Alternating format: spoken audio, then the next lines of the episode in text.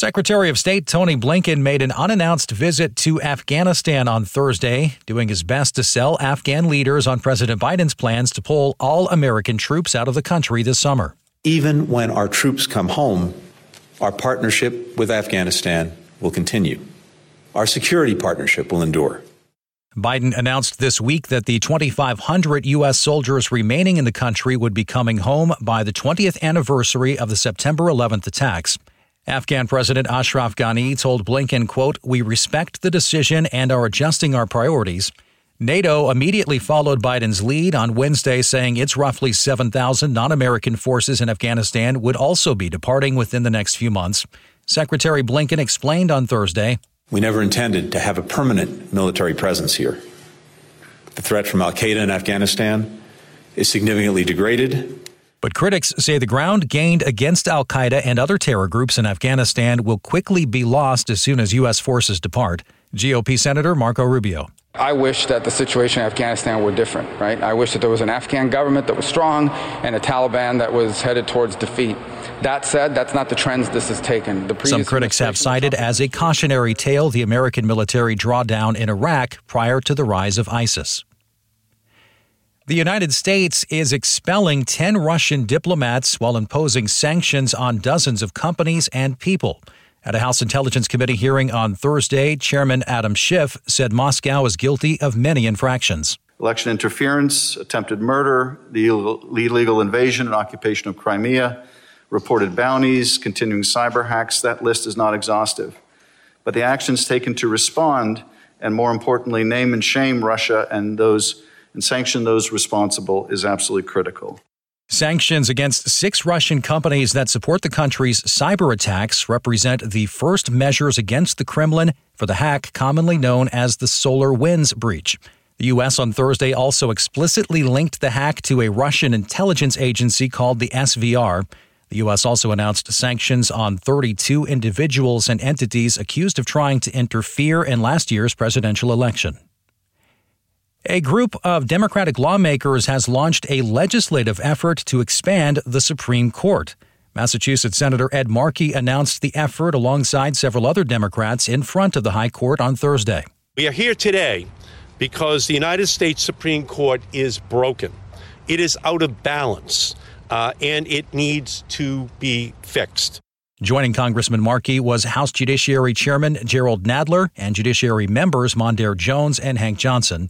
The lawmakers argued that they're not trying to pack, but rather unpack the court. They said it was Republicans who packed the court by denying President Obama's high court pick, Merrick Garland, and holding the seat open for President Trump to fill.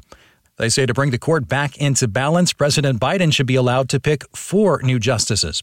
The Judiciary Act of 2021 is just a two page bill. It would expand the court to 13 seats. But the Republican ranking member on the Judiciary Committee, Jim Jordan, pushed back. The left controls big media. They control big tech. They control big sports. They control Hollywood. They control higher education. They control the Congress. They control the White House. And now, because they don't have control of the Supreme Court, they're going to add four people to the court. They control everything. This is a radical takeover of our country.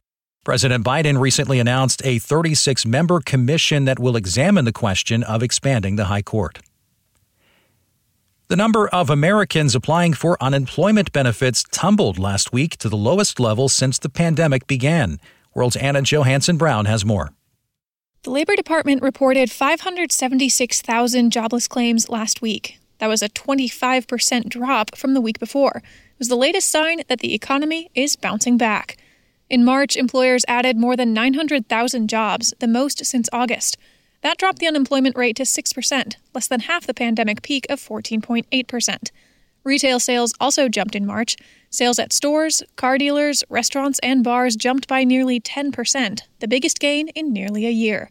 Reporting for World, I'm Anna Johansen Brown. The defense rested its case in Minneapolis Thursday at the trial of former police officer Derek Chauvin in the death of George Floyd, and it rested without putting Chauvin on the stand.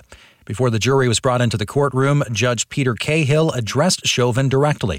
Is this your decision not to testify? It is, Your Honor. All right.